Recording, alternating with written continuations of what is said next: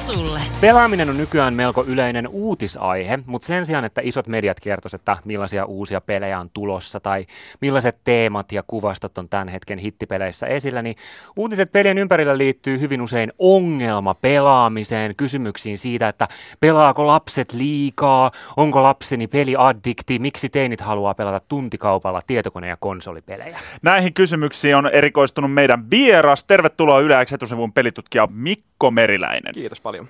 Mikko, mitä mieltä sä oot? Hahmotetaanko sun mielestä tämmöisessä yhteiskunnallisessa keskustelussa pelaaminen aina ongelmana? No onneksi ei aina, mutta mut hyvin usein, musta tarpeettoman usein. Uh, jos me ajatellaan monia muita tällaisia nuorten, nuorten ja lasten harrastamia asioita, sanotaan vaikka meillä pyörii nyt Hesakappi tässä näin, jalkapallo vaikka, niin Mhm. eihän me nähdä jalkapallosta tällaista, missä me lasketaan, että kuinka moni polvi aukeaa Hesakapin aikana tai kuinka moni mieli pahoittuu siellä tappion hetkellä. Tai kuinka monta tuntia nuoret on nyt sen pahan jalkapallon No parissa sepä, viettänyt? sepä tai kuinka monta tuntia vanhemmat viettää MM-kisojen ääressä. Kyllä. No hei, sä oot itse erikoistunut nuorten ongelmapelaamiseen ja mä luulen, että aika monilla on joku kokemus siitä, että hurahtaa hetkellisesti johonkin peliin ja sitten vaikka kuukautta myöhemmin kyseinen peli ei enää hirveästi kiinnosta. Ja tässä nyt ei varmaankaan ole kyse mistään ongelmasta, mutta Mikko, milloin puhutaan ongelmapelaamisesta? Onko olemassa joku selkeä raja, jonka ylittämisen jälkeen pelaaminen on ongelmallista? No mitään sellaista tiettyä aikarajaa esimerkiksi ei ole. Jos me ajatellaan nyt tätä tuoretta WHOn määritelmää, niin tota, ongelmallinen pelaaminen on sellaista, että sitä on vaikea rajoittaa, siis pelaajan itse vaikea hallita sitä omaa pelaamistaan. Pelaaminen alkaa vaikuttaa negatiivisesti muuhun elämään, opiskeluun, perheelämään, työssäkäyntiin esimerkiksi, nukkumiseen. Ja sitten tietenkin myös tämä, että se on jatkunut pidemmän aikaa. Eli tässä määritelmässä niin suositellaan vuoden tarkkailujaksoa, eli vielä tämmöinen niin kuin viikon tai kuukaudenkaan pätkä ei välttämättä tätä niin kuin diagnoosia tuo. Eli ongelmapelaaminen on sitä, että pitkällä aikavälillä pelaaminen jyrää altaan vähän niin kuin muun elämän. Joo, nimenomaan näin. Että tavallaan puhutaan usein siitä, että pelaaminen nousee liian suureen rooliin elämässä. Että hyvin samanlainen problematiikka, kun me puhutaan esimerkiksi, uh, ollaan puhuttu esimerkiksi työnarkomaniasta tai tällaisesta, että joku yksittäinen asia nousee elämässä niin isoon rooliin, että siihen ei oikein sitten mahdu enää muuta. Ja tähän on yritetty varmaan tehdä jotain tämmöistä niin kuin erotteluakin niin kuin sanojen välillä. On puhuttu peliaddiktiosta tai peliriippuvuudesta, mutta sen sijaan monet pelitutkijat sanoivat, että pitäisi puhua ongelmapelaamisesta. Onko tämä niin kuin Joo, se, kyllä. mihin suuntaan kannattaisi mennä? Kyllä, kyllä. Eli usein puhutaan nimenomaan tämmöistä disorderista, eli häiriöstä. Uh, kun me puhutaan esimerkiksi riippuvuudesta tai addiktiosta, niin silloinhan ajatus on nimenomaan siinä, että uh, meillä on jonkinlainen tuote, niin kuin päihde esimerkiksi, joka fyysisesti esimerkiksi koukuttaa itseensä. Mutta usein näihin pelaamiseen liittyviin juttuihin, niin tämä, uh, tämä kokonaisuus on usein paljon monipuolisempi. Siellä saattaa olla, että pelataan tosi paljon sen takia, että kaikki kaverit on siellä pelin ääressä esimerkiksi. Ja on omituinen ajatus, että me puhuttaisiin esimerkiksi ystäväriippuvuudesta tai ystäväaddiktiosta. Eli tota, sen takia, ja muutenkin tavallaan se, että pelaaminen ei lähtökohtaisesti ole tietenkään mitenkään haitallinen asia, vaan se on ihan hyvä normaali harrastus, joten silloin kun me puhutaan ongelmallista pelaamista, niin me puhutaan sinänsä normaalista asiasta, mutta jota tehdään sellaisella tavalla, että se aiheuttaa ongelmia. Ongelmapelaamisesta, just gaming disorderista, on puhunut maailman terveysjärjestö WHO, niin kuin sä Mikko tuossa äsken jo mainitsit. WHO siis hiljattain päätti antaa ongelmapelaamiselle oman tautiluokituksen. Mitä mieltä sä Mikko oot? Onko tämä hyvä vai huono juttu, että ongelmapelaaminen voidaan nyt tunnistaa sairaudeksi?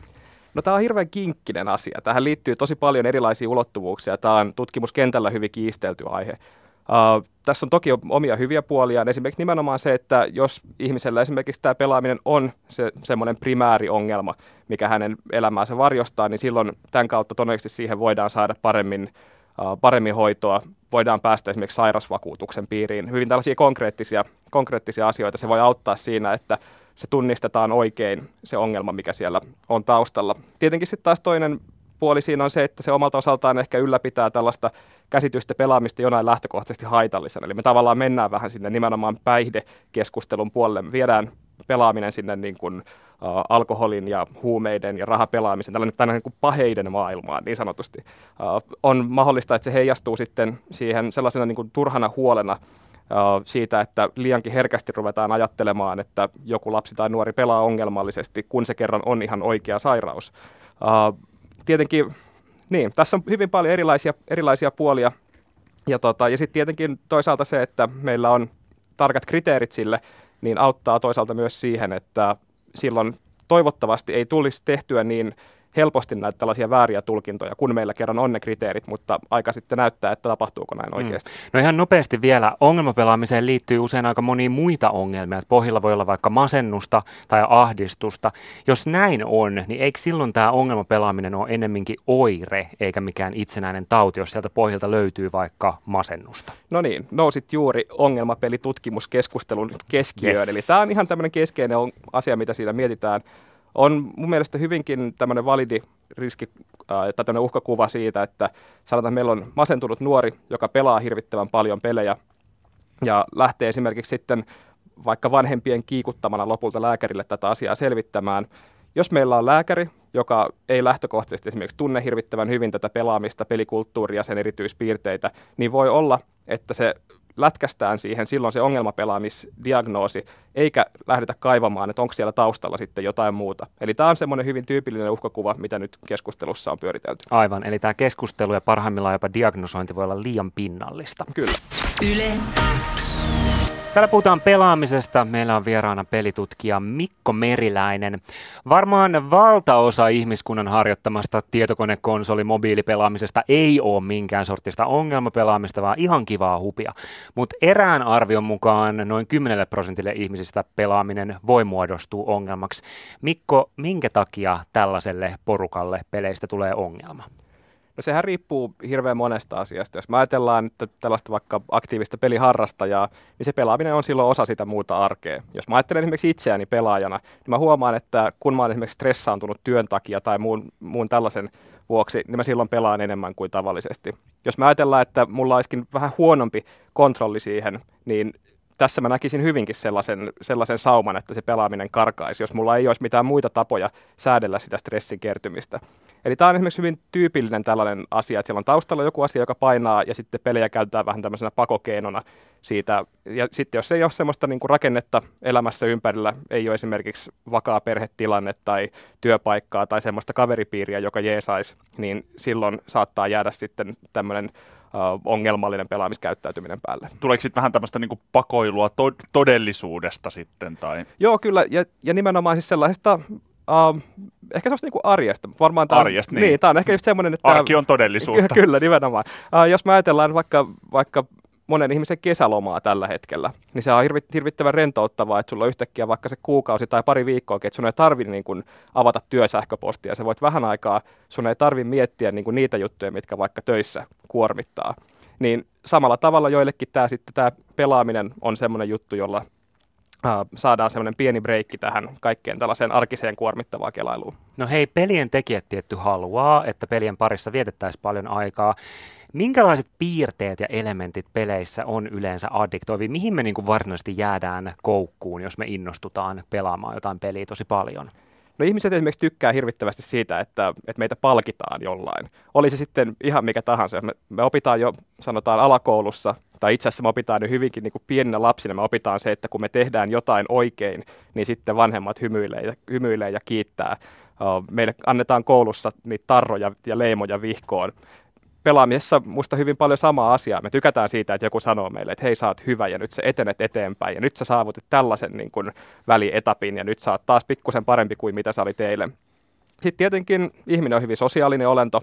Me tykätään siitä, että me saadaan tehdä asioita yhdessä toistemme kanssa, siitä, että meillä on jotain yhteistä tekemistä, sitä, että meillä on jotain yhteistä puheenaihetta. Just tässä äsken, äsken kun tauolla puhuttiin Fudiksen MM-kisoista, niin se on mm-hmm. minusta hirveän hyvä esimerkki siitä, että me pyritään löytämään sellaisia asioita, jotka yhdistää meitä toisiin ihmisiin.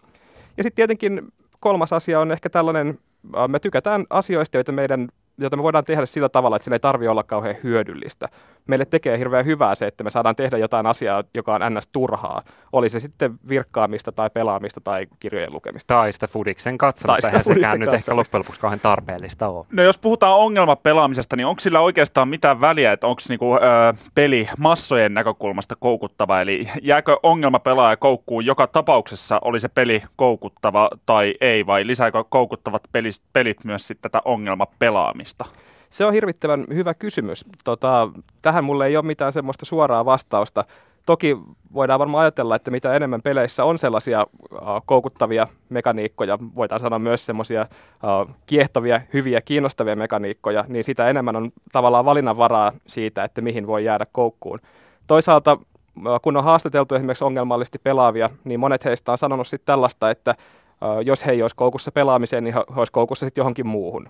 Ja esimerkiksi kiinnostava tämmöinen, muistaakseni amerikkalaisten sotaveteraani, jotka kärsi tällaista äh, stressioireyhtymästä, PTSDstä, niin tota, joillekin heille oli toiminut sitten tällainen, että se esimerkiksi päihteisiin äh, liittyvä ongelmakäyttö olikin saatu ohjattua pelaamisen pariin, joka oli sitten myöskin siinä tilanteessa koukuttavaa, mutta terveydelle huomattavasti vähemmän haitallista. Yle etusivussa on vieraana pelitutkija Mikko Meriläinen.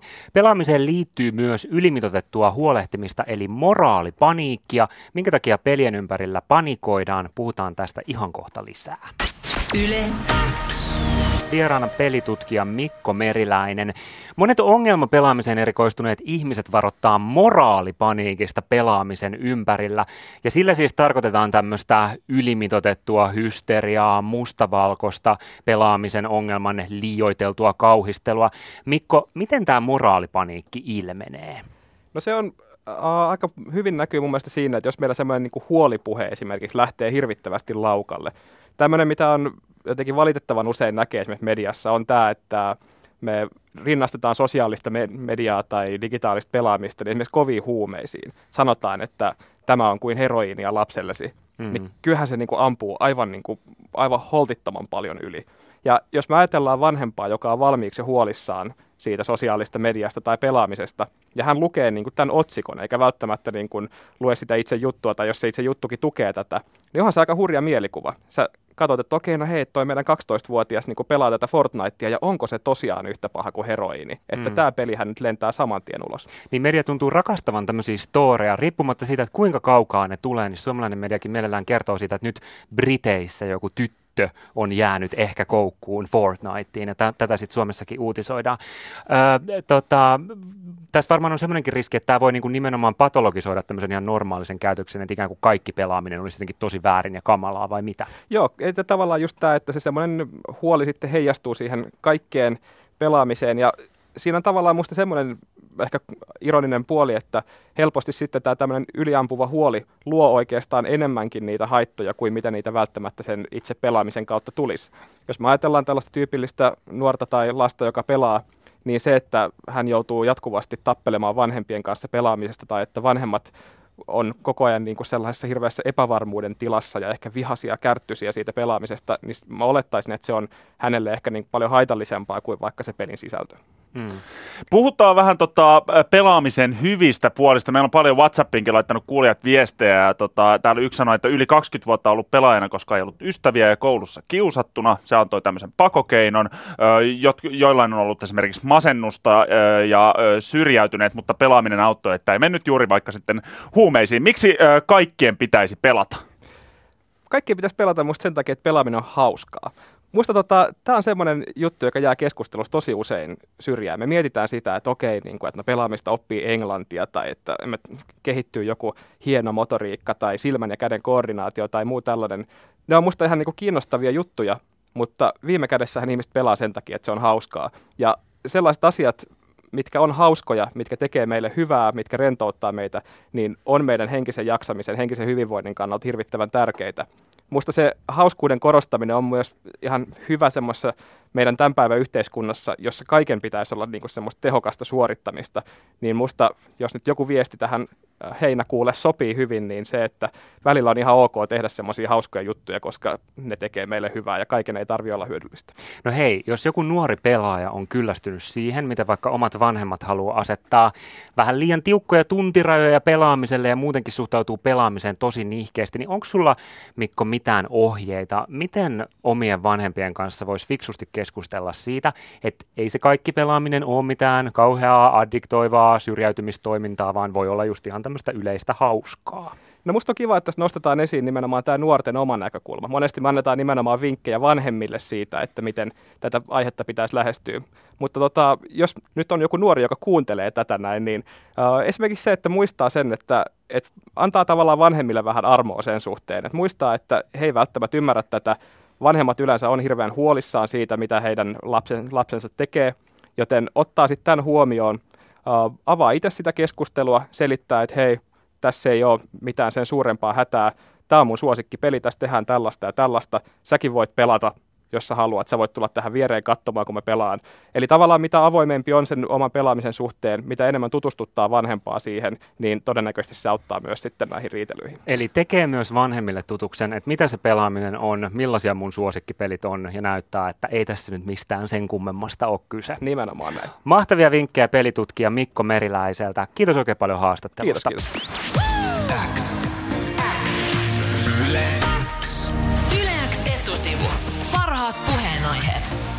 Sulle.